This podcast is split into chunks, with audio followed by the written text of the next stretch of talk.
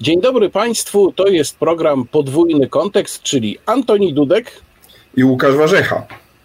No i ponownie witamy odbiorców portalu w sensie.pl, na którym zaczynaliśmy, a teraz wracamy na ten portal. Wracają i programy z cyklu Polska na serio, w tym również moje, ale też właśnie podwójny kontekst. A zatem kłaniamy się Państwu, którzy nas y, oglądają na portalu w sensie.pl i oczywiście również na kanale Świat Rolnika i we wszystkich innych możliwych miejscach, a zaczniemy nasz pierwszy tegoroczny taki pełnoprawny program od y, spraw zagranicznych, jak to często robimy. Mm, no i rozmawialiśmy kilkakrotnie wcześniej o wyborach prezydenckich, rzeczywiście o wynikach wyborów prezydenckich w Stanach Zjednoczonych. No i mamy tutaj taką sytuację, że oczywiście mm, Joe Biden już został zaprzysiężony na prezydenta, więc sprawa się dokonała. Dokonało się to w takich okolicznościach, które ja bym nazwał niezbyt eleganckimi, bo jednak niezachowanie przez Donalda Trumpa pewnych form, um, które były dotrzymywane przy przejmowaniu władzy, a najwyżej, jeżeli były niedotrzymywane, to w jakichś tam drobnych aspektach albo drobnych aspektach pewnych złośliwości. No to na przykład jak pamiętam, że jak e, George e, W. Bush, czyli George e, Bush Jr., wygrał wybory prezydenckie, to ekipa mm, Billa Clintona w Białym Domu, czyli poprzednika George'a W. Busha, wydłubywała ze wszystkich klawiatur literki W, czyli tak jak właśnie drugie imię Walker. George'a Busha juniora. No ale to, była, to był taki powiedzmy drobny, złośliwy żarcik. Pewnie trzeba było klawiatury wymienić i tyle. Natomiast tutaj jednak mieliśmy do czynienia z niezachowaniem form, nie było żadnego takiego miękkiego przekazania władzy, e, więc y, atmosfera jest konfrontacyjna. Natomiast to, na co ja zwracam uwagę, to że um, można powiedzieć, murzyńskość rządzi, żeby się odwołać do klasyka czyli Radosława Sikorskiego, który oczywiście mówił o murzyńskości w, innym, w innych trochę czasach i w innym kontekście, ale w odniesieniu właśnie do relacji polsko-amerykańskich. No bo e, zauważ, Antoni, jak to wygląda. Oczywiście było tak, że e, polska prawica, czy tam stronnicy Prawa i Sprawiedliwości byli strasznie emocjonalnie przywiązani do Trumpa, moim zdaniem absurdalnie emocjonalnie przywiązani Mm, do Trumpa, no i też była wielka rozpacz, kiedy Trump przegrał i że to, jak to Tomasz Sakiewicz się wyraził, e, obrońca wolnego świata przegrał, prawda? Ale z drugiej strony mamy bardzo podobne reakcje na Joe Bidena, tylko że z odwrotnym e, znakiem. E, zwróciłem uwagę na przykład na mm, tweeta Marcina Bosackiego, który się pochwalił po angielsku, pisząc wprost do Joe Bidena, tym, że Urząd Marszałkowski w Poznaniu został udekorowany taki banerem z Kamalą Harris i Joe Bidenem, powodzenia panie prezydencie i napisał panie prezydencie, jest pan nadzieją wolnego świata.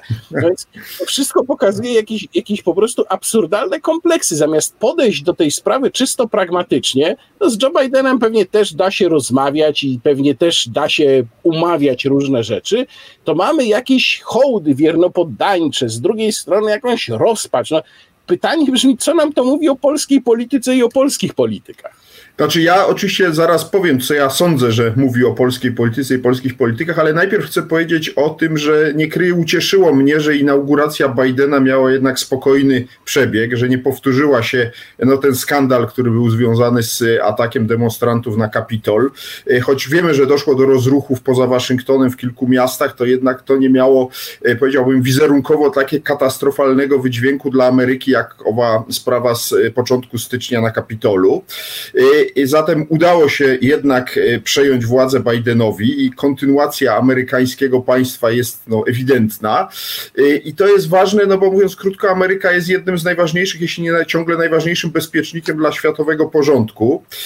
E, oczywiście kierunek polityki amerykańskiej w wielu sprawach się zmieni i to już pierwsze decyzje Bidena pokazały, że, że choćby jeśli chodzi o politykę klimatyczną czy o świat Światową Organizację Zdrowia, do której przywraca Stany Zjednoczone, czy, czy różne inne decyzje, choćby słynny mur na granicy z Teksasem, czy polityka migracyjna, tu dojdzie do zmian. Natomiast na naszym, i tu przechodzę do polskiego odcinka, ja się nie spodziewam bardziej znaczących zmian. To znaczy, jeśli chodzi o politykę związaną z kwestiami obronności, to ten kurs oczywiście na stopniowe umacnianie tak zwanej wschodniej flanki NATO będzie kontynuowany.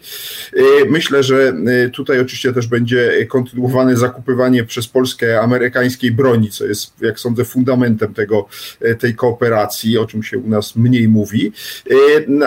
Natomiast jeśli chodzi o polską klasę polityczną, no cóż, no, jedna i druga strona sporu politycznego w Polsce jest zapatrzona w Amerykę. Moim zdaniem to jest oczywiście zbyt daleko idące, bo jest faktem, że Ameryka jest z punktu widzenia wojskowego naszym najważniejszym sojusznikiem i byłoby absurdem odwracanie się od Ameryki. Natomiast mam wrażenie, że jednak jest taki amerykocentryzm e, e, w polskiej polityce. No i to właśnie co powiedziałeś, e, obie strony tutaj powiedziałbym, jedna triumfowała, czyli, czyli strona opozycyjna, sukces Bidena, druga była w wyraźnej depresji i to widać, jak się śledzi te media wspierające rząd, jak najpierw właśnie do ostatniego możliwego momentu wierzono, że może ten Trump jednak jakoś zdoła odwrócić wolę, wolę amerykańskich wyborców, no a teraz mam wrażenie jest taka klasyczna narracja, dla, którą prezentują kibice przegranej drużyny, czyli Polacy nic się nie stało, prawda, trwają zapewnienia, że oczywiście Biden będzie kontynuował e, politykę Trumpa, no więc on będzie ją kontynuował w wymiarze obronnym, tak, ale w wymiarze tej retoryki, powiedziałbym,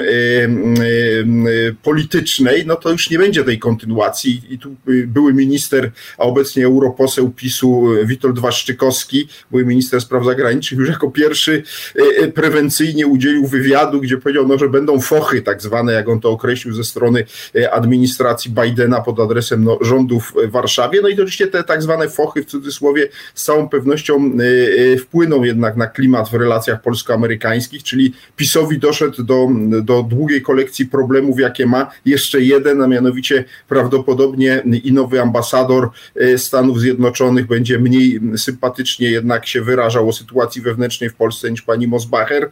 No i y, z samego Departamentu Stanu prawdopodobnie będą płynęły y, sygnały podobne do tych, które płynęły w ostatnich latach z Brukseli to będzie problem dla, dla rządu w Warszawie, ale oczywiście jest to problem drugorzędny na tle tego, z czym rząd się zmaga na co dzień, czyli y, problemu, problemem pandemii. I tu myślę, że pora, żebyśmy porozmawiali o sytuacji wewnętrznej w moim przekonaniu. Y, ja, przepraszam, ja mam, tylko jedną, mhm. ja mam tylko jedną uwagę do tego, co powiedziałeś. Mianowicie powiedziałeś, że będzie mniej sympatycznie się nowy ambasador wyrażał o sytuacji wewnętrznej niż pani Mosbacher. No, tu się jednak uśmiech, uśmiechnąłem, bo pani Mosbacher naprawdę była niesamowita. To znaczy, ona faktycznie z jednej strony zapewniała, że absolutnie kocha Polskę, a z drugiej strony raz, że wstawiała y, czasem uwagi, które kompletnie się miały nijak do tej linii, którą PiS prezentował, no to kwestia na przykład mniejszości seksualnych tutaj tak. była takim przykładem, a z drugiej strony niezwykle twardo pilnowała każdego amerykańskiego interesu. No i ten nowy ambasador, ja myślę, że tu sytuacja może być nawet czytelniejsza, bo będzie jasne, że to jest administracja, która ma mm, politycznie nie po drodze z tą władzą, no więc jak tamten ambasador będzie jakieś uwagi kierował, no to, to będzie jasne, że on to mówi w imieniu administracji Joe Bidena, będzie czytelna sytuacja. Natomiast przy Mosbacher była po prostu ciągła schizofrenia. Nie, nie, to znaczy zgadzam się, że ten ambasador nie będzie, powiedział, robił takiego wrażenia jak pani Mosbacher, która była niepowtarzalna. W tym sensie pewnie to będzie jakiś kolejny mężczyzna, raczej dyplomata zawodowy, i y, który y, a za to może będzie coś mówił po polsku, bo pani Mosbacher jednak tego wysiłku nie podjęła, żeby się nauczyć polskiego. Y, co mnie zresztą nie dziwi, no bo polski jest jednak trudnym językiem, zwłaszcza dla osób, no, które nie są młode. No w każdym razie, w każdym razie razie y, chodziło mi oczywiście o przekaz polityczny, że tutaj pani Mosbacher no jednak nie, nie, nie angażowała się w spór na przykład o sprawy związane z sądownictwem w Polsce, a y, no, ten tak. następny ambasador może się w to jednak e, wyraźniej zaangażować i to będzie dla, dla, dla rządu Morawieckiego problem. Ale większym zdecydowanie problemem jest rzeczywiście pandemia, no i a konkretnie już nawet nie w tym momencie pandemia, co narastający z każdym tygodniem bunt y, przedsiębiorców przeciwko ograniczeniom pandemicznym i myślę, że to jest początek tego tego procesu dopiero, że to jest coś, co w najbliższych tygodniach będzie rzeczywiście e, przykuwało uwagę i rządu i w ślad za tym opinii publicznej, dlatego że tu są możliwe dwie strategie, ponieważ rząd się na pewno nie wycofa bardzo szybko z tych wszystkich ograniczeń, które wprowadził, no bo najkrócej mówiąc sytuacja epidemiczna i tempo szczepień na to nie pozwalają.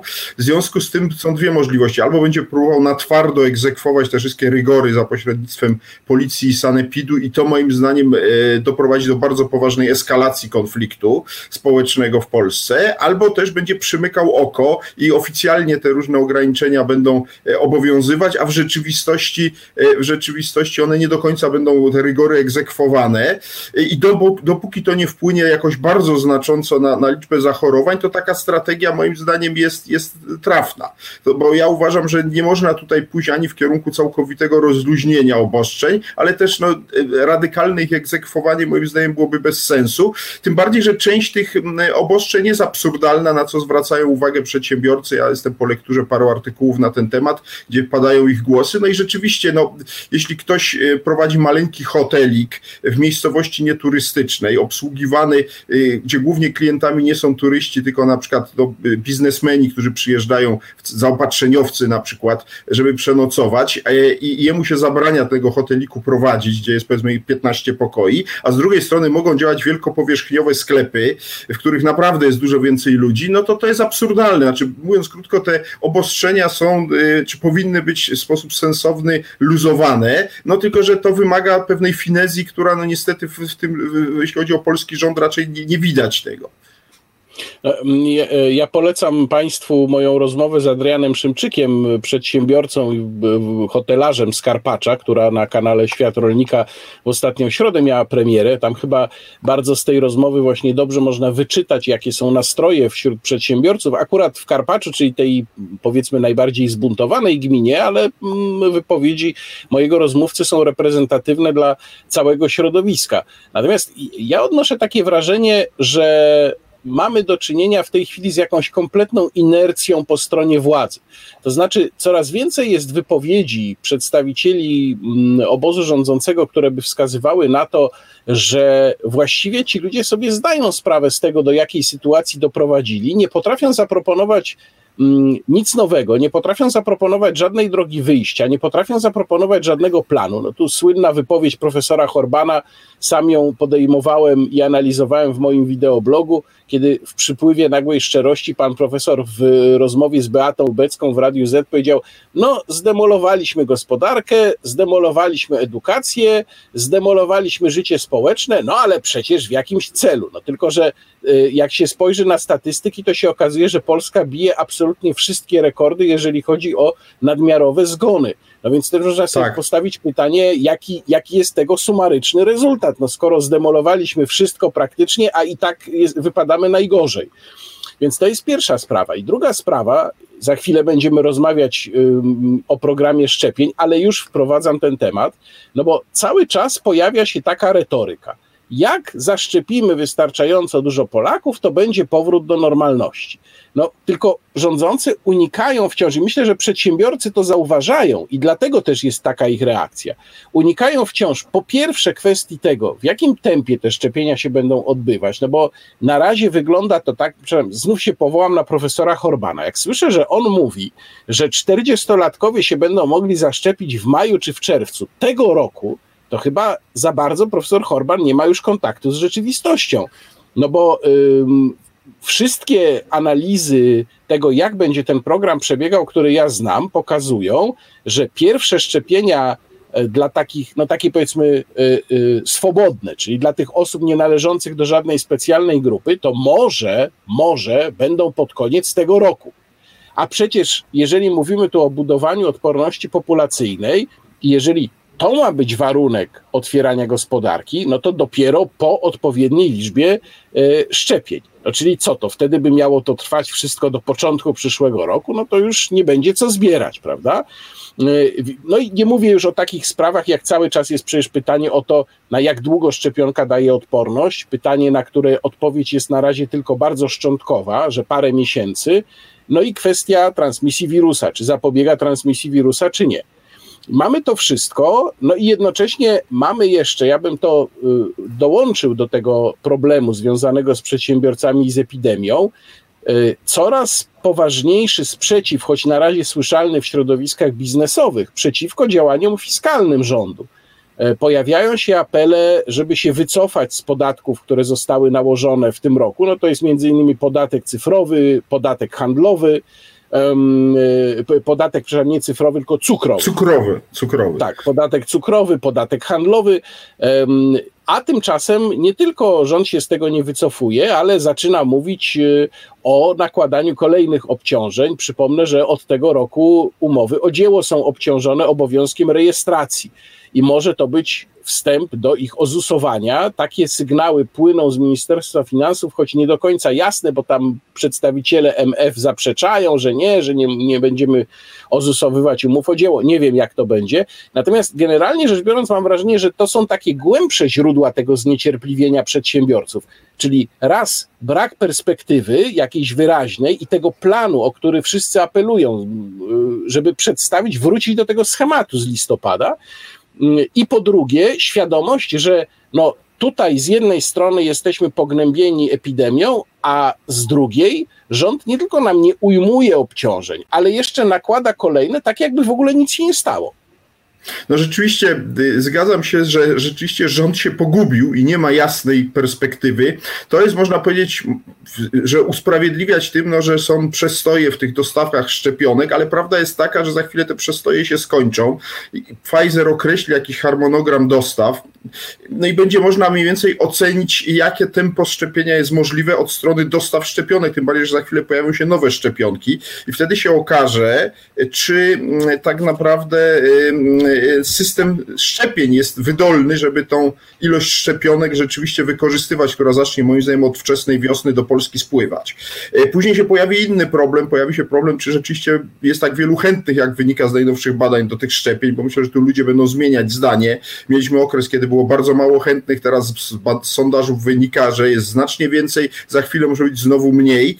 E, jedno jest pewne, e, równolegle z tym powinno jednak być pokazane perspektywa luzowania tych wszystkich obostrzeń. Tego nie ma, bo rząd chce sobie tu zostawić pole manewru. On cały czas chce mieć e, tą możliwość, prawda, e, przykręcenia śruby ponownie, jeśli liczba zachorowań wzrośnie, ale moim zdaniem to jest błędna strategia, bo moim zdaniem powinno się jednak ogłaszać, jakie konkretne decyzje zostaną podjęte, z zastrzeżeniem, że jeżeli w efekcie prawda, nastąpi e, gwałtowny przyrost zachorowań, no to znowu będziemy e, przykręcać śrubę. I to byłoby na pewno lepsze rozwiązanie niż zostawianie tego wszystkiego w takiej formie niedomówień, niejasności, co kiedy nastąpi. Więc lepiej mówiąc krótko, mieć jakiś rozkład jazdy, nawet jeżeli on jest później zmieniany, e, niż nie mieć żadnego rozkładu jazdy, a z tym mamy w praktyce do czynienia w tej chwili. I to będzie oczywiście rodziło coraz większą frustrację coraz większe protesty, no ale też jest pytanie, czym się to może skończyć, dlatego że z samego faktu, prawda, że będą jakieś kolejne demonstracje, jeszcze nie wynika e, zmiana polityki rządu. Tego też trzeba sobie zdawać sprawę, że mieliśmy bardzo silne demonstracje na jesieni, e, związane z inną sprawą, czyli, czyli która zresztą wisi ciągle nad nami, czyli wyroku nieupublikowanego ciągle Trybunału Konstytucyjnego w sprawie e, ustawy antyaborcyjnej. I, i, i ta sprawa może wrócić, no ale tutaj się PiS nie cofnął, znaczy cofnął się w tym sensie, że to jest w zawieszeniu, prawda? E, ale, ale e, ja mam wrażenie, że czeka nas, mówiąc krótko, burzliwa wiosna, to, to wyraźnie widać, ale na końcu tej burzliwej wiosny wcale nie może być tego, na co liczy opozycja. Myślę, że o niej powinniśmy trochę porozmawiać, bo już dawno nie rozmawialiśmy, a mianowicie nie będzie chyba jednak przedterminowych wyborów, a już na pewno nie w tym roku. Dlaczego? No dlatego, że kondycja obozów, opozycji jest gorsza niż obozu władzy. Jak patrzę na to, co się dzieje, a tu mamy najnowsze wydarzenie, czyli przejście pani Joanny Muchy z e, Platformy Obywatelskiej do ruchu Hołowni. To jest moim zdaniem pewien zwiastun procesu, który może się nasilić, jeśli oczywiście e, w sondażach e, ruch Hołowni będzie utrzymywał, tak to się zdarzyło ostatnio, podobne poparcie jak, jak Platforma czy Koalicja Obywatelska, a zwłaszcza gdyby się okazało, że ruch Hołowni ma większe poparcie niż, niż Koalicja Obywatelska, to wtedy ten ruch się może nasilić i oczywiście on będzie powodował rosnący antagonizm antagonizm między tymi formacjami, a to w naturalny sposób jest znakomita wiadomość dla Prawa i Sprawiedliwości z prostego powodu, no te dwie formacje są dzisiaj najsilniejszymi w świetle sondaży formacjami opozycyjnymi. Jeśli będą ze sobą walczyć, e, to najprawdopodobniej nie zrobią wspólnej listy przed wyborami, a jak wiadomo, ordynacja wyborcza, system Tchonta wspiera najsilniejszego gracza, którym ciągle pozostaje PiS. W związku z tym no, PiS może tylko radośnie patrzeć na tą walkę między ruchem Hołowni a, a Koalicją Obywatelską i ją podsycać, co zresztą już ma miejsce, bo jak obserwuję niektóre z mediów na czele z TVP sprzyjających rządowi, no to tam ta sprawa wielką radość wywołuje i pewnie będzie podsycana e, jak się da, no bo to jest w oczywistym interesie e, obozu władzy. To chyba warto też y, wspomnieć o tym, że coraz więcej polityków Platformy, y, niekoniecznie oczywiście planujących przeskok do Hołowni, ale dostrzega, że Borys Budka no jednak nie wlał tej nowej siły i energii w Platformę, y, co miał zrobić, bo takie przecież były nadzieje, mm, już mówiliśmy o tym, ale to warto przypominać, że taki młody, że polityk młodego pokolenia, że nareszcie zamiast tego skostniałego schetyny. Tymczasem okazało się, że Borys Budka po pierwsze nie ma pełnej pełnej kontroli nad partią, po drugie nie ma żadnego pomysłu tak naprawdę na tę partię. Platforma się cały czas buja z deklaracją programową, której nie może napisać, a już się pojawiły takie komentarze ze strony jej polityków, że przecież to chodzi raptem o dwie kartki, no więc jaki jest problem? No ale problem właśnie jest. I ja ten problem też widzę w kontekście y, właśnie epidemii. No bo jak tu wygląda sytuacja? Mamy pewną oś sporu. Ta oś sporu to jest y, pytanie właśnie o strategię rządu, gdzie po jednej stronie, mówiąc w dużym uproszczeniu, bo to też nie do końca tak bardzo schematycznie wygląda, ale po jednej stronie jest rząd, który mówi, y, zamknęliśmy się, kiedyś tam się otworzymy, po drugiej stronie są ludzie, którzy mówią, no ale my tracimy pracę, tracimy biznesy, poza tym y, jesteśmy przygnębieni psychicznie, dajcie ludziom żyć, pokażcie jakąś perspektywę. I właściwie największa partia opozycyjna w tym sporze, który chyba jest teraz najaktualniejszy i myślę, że przez wiele miesięcy jeszcze będzie mm, określał polską politykę i życie społeczne, właściwie nie ma stanowiska. Znaczy, stanowisko może być najwyżej takie, że może trzeba było się bardziej zamknąć, ale to nawet to jakoś wyraźnie nie wybrzmiewa. I tu yy, na tym tle widać, że po pierwsze Władysław Kosiniak-Kamysz próbuje coś tutaj robić, bo on się tam próbował podłączać pod przedsiębiorców, że tu PSL właśnie za przedsiębiorcami, ale przede wszystkim Konfederacja, która ma tu jasne stanowisko.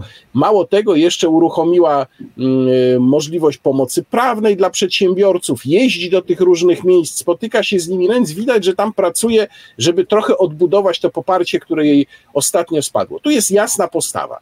Ale właściwie czego chce w kontekście strategii epidemicznej Platforma Obywatelska, to ja po prostu nie jestem w stanie sobie odtworzyć. No poza tym, że cały czas mówią, PiS to robi źle, PiS to robi źle, słaby program szczepień, PiS to robi źle.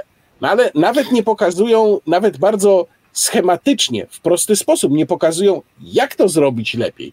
E, z czego to Twoim zdaniem wynika? No moim zdaniem z tego, że ta partia kompletnie umarła od środka. Ona jest jak takie spruchniałe drzewo, tylko jeszcze nigdy go mocno nie kopnął. E, być może to będzie ruch hołowni, który kopnie i to drzewo się rozsypie. I to zresztą pani Mucha to powiedziała w tym swoim e, deklaracji, prawda, wyraźnie mówiąc, że platforma się zużyła wewnętrznie. E, oczywiście ona ma też jakieś osobiste powody, bo zdaje się obiecywano jej, czy miała nadzieję, że stanie na czele think tanku Platformy Obywatelskiego, Instytutu Obywatelskiego co zresztą byłoby mission impossible, bo musiałaby właśnie wymyśleć tą, ten program, o którym tu mówimy, a którego nie ma, no ale nie dano jej tego, więc odchodzi do Hołowni.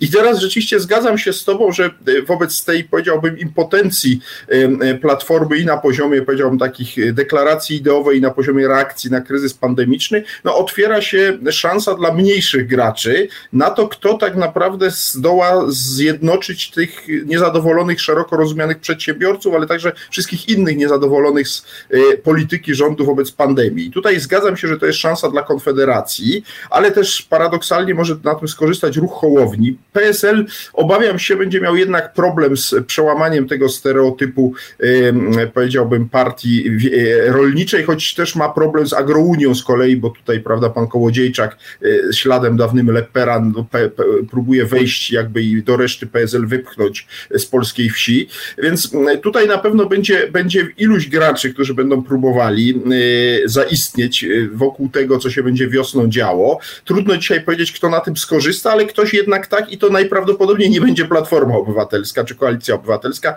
To, to wydaje się najmniej prawdopodobne, bo rzeczywiście i Borys Budka, powiedziałeś o, o tym, że Budka sobie nie dał rady, no ale później nie dał sobie też rady Rafał Trzaskowski, bo mija już prawie pół roku od wyborów prezydenckich, od drugiej tury, no i widać wyraźnie, że przez te pół roku Trzaskowski nic sensownego nie wymyślił, niczego sensownego nie zaproponował i, i raczej już ten złoty moment dla niego, te pięć minut minęło. I teraz oczywiście on ciągle ma ten mandat, bo, bo ciągle, prawda, y, może się odwoływać do tych 10 milionów głosów, które dostał, tylko że to już będzie teraz coraz mniej przekonujące, a zatem moim zdaniem, jeśli chodzi o opozycję, to mamy bardzo ciekawą sytuację, a mianowicie y, można bardzo dużo ugrać w tej chwili, tylko będzie to zależało od determinacji pomysłów tej konkretnej siły opozycyjnej, która najcelniej zdiagnozuje sytuację i skupi wokół siebie tych niezadowolonych, bo ich na pewno będzie przybywało. Y, natomiast oczywiście nie wiemy, jaka będzie skala jakby y, niezadowolenia, dlatego że tutaj no, nastroje społeczne, ich przewidywanie kierunku ich ewolucji jest oczywiście sprawa nie, niezwykle trudna. Niemniej jednak w moim przekonaniu jakaś forma odreagowania pandemii musi nastąpić, kiedy mam nadzieję, że jednak e, e, mniej więcej za rok już będziemy traktowali pandemię jako coś, co, co mamy za sobą, e, zacznie się wielkie odreagowywanie. I to odreagowanie może pójść w bardzo różnym kierunku. Paradoksalnie może pójść oczywiście w kierunku odrzucenia totalnego PiSu jako tego rządu, który prawda, z tą pandemią się kojarzy i z tymi wszystkimi błędami, ale paradoksalnie odwrotnie. Być może uda się PiSowi sprzedać narrację, no przeszliśmy, przeprowadziliśmy Polskę przez najcięższy kryzys e, od, od II wojny światowej i prawda, no sprawdziliśmy się. Więc, więc tutaj, tutaj będzie walka tych dwóch narracji. Ja kompletnie nie potrafię przewidzieć, e, która z nich zwycięży, no ale jak mówię, też nie wiemy, co się jeszcze na tej wojnie w cudzysłowie z koronawirusem wydarzy, bo moim zdaniem ciągle jeszcze jesteśmy przed, e, powiedziałbym, takim decydującym momentem w tej wojnie, bo, bo to dzisiaj jest wojna pozycyjna, ona, ona, ona jest wojną długotrwałą na wyniszczenie, no, natomiast, natomiast widać wyraźnie, że jakby i koronawirus nie odpuszcza, no i też pojawiła się jakaś nowa możliwość, czyli e, szczepionki. To jest coś, to prawda, e, co, co do, do końca ubiegłego roku było tylko potencjalnie e, realnością, teraz się to jednak zaczęło materializować. Natomiast oczywiście jest mnóstwo niewiadomych. No to, co powiedziałeś, na przykład ta sprawa związana z tym, ile właściwie te szczepionki są warte, to znaczy, już nie mówię o kwestiach powikłań, bo to jest odrębna sprawa, ale o kwestii związanej z no, skutecznością, czyli trwałością, prawda? Bo jeśli się okaże, że jak już dobrniemy późnym z końcem tego roku do zaszczepienia, no powiedzmy, nie mówię 70%, ale ponad połowy populacji okaże się, że od stycznia trzeba od nowa szczepić, no to rzeczywiście to będzie coś, co, co bardzo mocno też wpłynie na, na, na, na, na nastroje społeczne i na stan świadomości. Także tu jest mnóstwo niewiadomych, trudno dzisiaj powiedzieć, jak to będzie wyglądało, natomiast y, jestem przekonany, że ktoś, kto y, w polskiej polityce potrafi się, będzie potrafił się w tej sytuacji odnaleźć, zaproponować pewne sensowne rozwiązania, rozwiązania, których PiS ewidentnie nie proponuje, ten ma szansę na zyskanie ogromnej popularności społecznej. Szkopuł w tym, że ja na razie nie widzę y, po żadnej stronie formacji opozycyjnej czegoś więcej poza właśnie krytykowaniem działań PiSu, no i jakimś ewentualnie pomocą prawną dla, dla przedsiębiorców, natomiast nie ma tu kogoś, kto by wyszedł i powiedział w paru punktach, co należy zrobić inaczej niż robi PiS. Y, I to jest zdumiewające zupełnie, no ale tak to wygląda. Niestety mamy do czynienia z jakąś taką, powiedziałbym, paraliżem intelektualnym, ale oczywiście to też ma swoje granice, bo, bo, bo to zawsze tak jest, że w sytuacji szoku, kryzysu, z którym mamy do czynienia, w końcu komuś się udaje ten szok i kryzys przełamać i myślę, że jesteśmy u progu takiego momentu, w którym ktoś rzeczywiście wyjdzie z jakimiś pomysłami, yy, powiedziałbym, przełamania tego impasu, w którym jesteśmy. No, ob, obyś miał rację. Ja tylko na sam koniec y, naszego programu powiem parę słów o liderach, bo to jest dla mnie pytanie, które też wielokrotnie już tu stawiałem i zawieszam je na koniec tej naszej rozmowy również. Czyli po pierwsze, czy epidemia i sposób radzenia sobie, czy może raczej nie radzenia sobie z nią pogrzebią Mateusza Morawieckiego? To jest pierwsze pytanie. Drugie pytanie, czy niewydolność Borysa Budki jego pogrzebie, bo to, że Grzegorz Schetyna cały czas pod nim kopie, to ja nie mam najmniejszych wątpliwości i takie sygnały przecież docierają. Oczywiście pamiętajmy, że Borys Budka ma dopiero troszkę ponad rok za sobą z czteroletniej kadencji na stanowisku przewodniczącego Platformy, ale zawsze można jakiś nadzwyczajny zjazd zwołać, żeby zmienić przewodniczącego, czyli rodzaj takiego buntu, ale oczywiście zgodnie ze statutem partii. No i trzecie pytanie to jest o Szymona Hołownię, który zgadzam się, że ma tutaj pewną, pewne pole do działania, ale którego w zasadzie nie ma. W sferze publicznej Szymon Hołownia w ostatnich co najmniej tygodniach, jeśli nie miesiącach, w zasadzie nie istnieje. No więc y, o tych trzech liderach pewnie jeszcze będziemy nieraz rozmawiać, a. Ja na to pytanie chyba, że, oczywiście. Chyba, że jeszcze coś. A jest jeszcze jedna sprawa, o której chciałem wspomnieć, już taka bardzo bieżąca, ale ważna. Mianowicie no, Sejm wybrał rzecznika praw obywatelskich, pana Piotra Wawrzyka. E, natomiast w tej chwili, aby ta kandydatura e, była prawomocna, musi być wyrażona zgoda Senatu. No i wszystko wskazuje na to, że tej zgody Senatu nie będzie, no bo ciągle Senat jest pod kontrolą opozycji. Ale tutaj znak zapytania pierwszy. Byłoby wielką sensacją, gdyby nagle się jednak ta większość w Senacie zatwierdzająca Wawrzyka, e, kandydaturę pana profesora Wawrzyka znalazła, bo to byłoby oczywiście oznaczało, że, że PSL się dogadał z PiSem, a są takie plotki, które cały czas uporczywie wracają, że tu doszło do jednak jakiegoś długofalowego porozumienia i jego pierwszym objawem... Mimo, mimo że, przepraszam, tak. mimo że PSL przecież ma kandydata w postaci Roberta Gwiazdowskiego. Tak, to prawda, no ale ten kandydat dostał znikomą liczbę głosów, nie został wybrany przez Sejm, a Wawrzyk został. No i teraz jest pytanie, czy PSL e, konsekwentnie razem z resztą senatorów opozycji zagłosuje przeciw, czy jednak z jakichś tajemniczych powodów przychyli się do kandydatury Wawrzyka, co byłoby ogromną sensacją i wywołało także wstrząs w obozie rządzącym, bo wróciłaby cała e, koncepcja, prawda, zamiany Solidarnej Polski na PSL. I ja uważam to za mało prawdopodobne, niemniej jednak warto się przyjrzeć e, temu, co się będzie działo w Senacie Senacie zapewne w przyszłym tygodniu. No i y, później, jeśli jednak kandydatura, co ciągle uważam za bardziej prawdopodobne, profesora Wawrzyka, Wawrzyka przepadnie w Senacie, to co się stanie dalej? To znaczy, mówiąc krótko, czy kandydatura pana prezydenta y, w postaci Jana Rokity zostanie poważnie rozważona, e, czy pan prezydent dostanie po raz kolejny z własnego obozu politycznego, czyli z PiSu policzek i zostanie ta kandydatura zignorowana.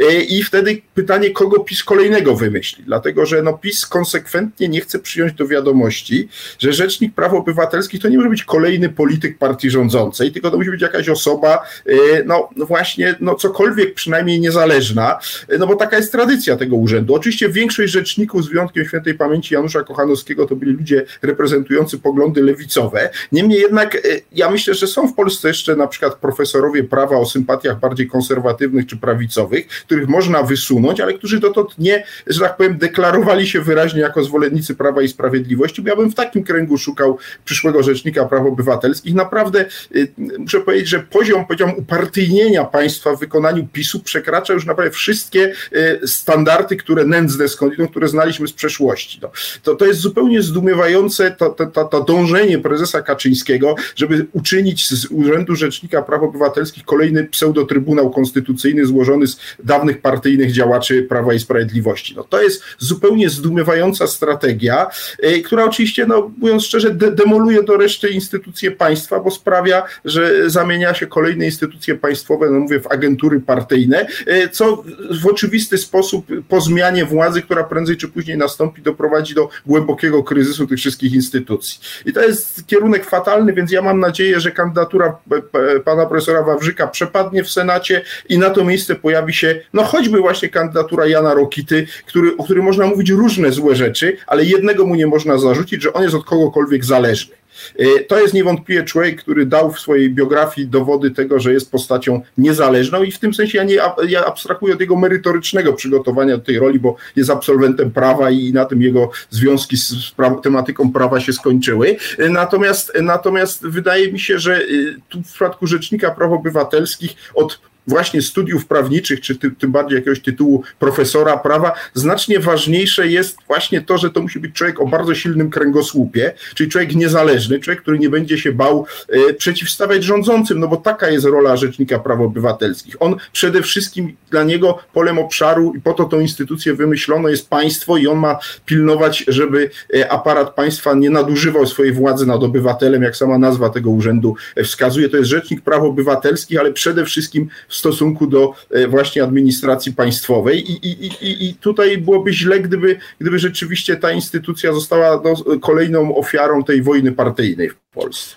Wszystko, wszystko to bardzo pięknie, ale oczywiście y, nie byłoby w ogóle tego problemu, gdyby Senat nie był w rękach opozycji, bo wtedy niezależnie od tego, tak. co ty mówisz i z czym się zgadzam. Tak, pan Wawrzyk już byłby rzecznikiem. No tak. Natomiast jeżeli chodzi o, o y, poczynania z rzecznikami, to ja tylko na zasadzie Katona Starszego mówiącego o zburzeniu Kartaginy. Przypomnę, że cały czas jest w grze plan likwidacji rzecznika finansowego, więc to e, tutaj se można likwidować kolejne urzędy i jeszcze mówić, że to wzmacnia ochronę mm, e, konsumentów i klientów, no tak jak projekt mandatowy ma wzmocnić prawa obywatela, dokładnie na tej samej zasadzie.